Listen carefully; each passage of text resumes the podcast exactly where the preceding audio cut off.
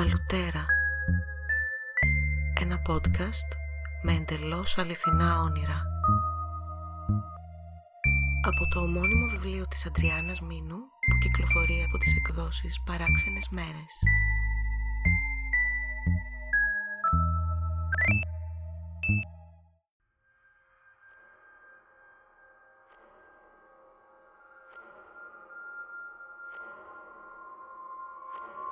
Στη Βενετία ή στη Βομβάη ή ίσως κάπου σε μια έρημο κοντά στην Ιερουσαλήμ ζούσαμε όλες μαζί κλεισμένες μέσα στα τείχη.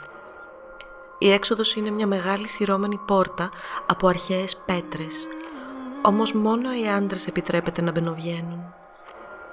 Δίπλα στην πύλη στέκεται όλη νύχτα ο φρουρός με την πρισμένη κοιλιά που μοιάζει να εγκυμονεί κάτι επικίνδυνα ανιαρό και πατάει το κουμπί όποτε θέλει κάποιος να βγει. Κάθε βράδυ προσπαθούμε να δραπετεύσουμε.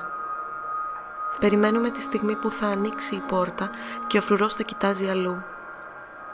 Τη στιγμή που πάει να κλείσει, πετάμε ένα μικροσκοπικό χαλικάκι στο άνοιγμα. Αυτός σφινώνει κάτω από την πόρτα και η πόρτα μένει μισάνοιχτη. Τότε ξεγλιστράμε από τη χαραμάδα και βγαίνουμε έξω στην πόλη που την κυκλώνει ένα ποτάμι. Μέσα στο ποτάμι επιπλέον μπρούμητα ξεψυχισμένη στάρ από ασπρόμαυρες ταινίες του Hollywood. Όλοι φορούν καρό tweed κοστούμια και έχουν κλαδάκια μπλεγμένα στην πριγιαντίνη. Τα κοστούμια τους είναι λασπωμένα, μα όταν βγουν από το νερό κάνουν πως ξεσκονίζονται λιγάκι και λένε ο ένας τον άλλο κομπλιμέντα μέσα από τα άστρα φτερά τους δόντια. Φτάνουμε στην πιο μακρινή γειτονιά κάτι σαν κομμουνιστική κολεκτίβα, όπου οι κάτοικοι ζουν φτιάχνοντας πορτοφόλια από ανθρώπινο δέρμα πλουσίων, τα οποία πουλάνε στον έξω κόσμο. Πάνω στα πορτοφόλια ζωγραφίζουν σκηνές από την καθημερινότητα ενός εργάτη, σε χρώματα μπορντό και κίτρινα, αλλά κυρίως καφέ. Οι πελάτες τους στον έξω κόσμο τρελαίνονται για τα πορτοφόλια και τα πληρώνουν πολύ ακριβά.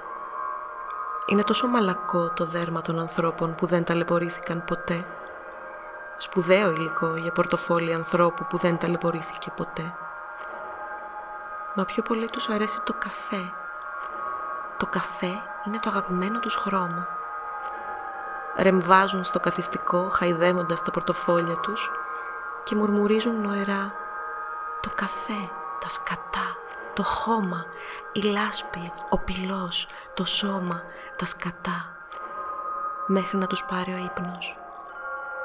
Στην πίσω πλευρά του ονείρου τους είμαστε πάλι όλες εμείς. Στεκόμαστε ψηλά, πάνω στα τείχη και η γυρεότερη της παρέας μας λέει ένα παραμύθι πάνω από τα κεφάλια των ανδρών που μας ψάχνουν. Και ζήσαμε εμείς κατά και μη χειρότερα.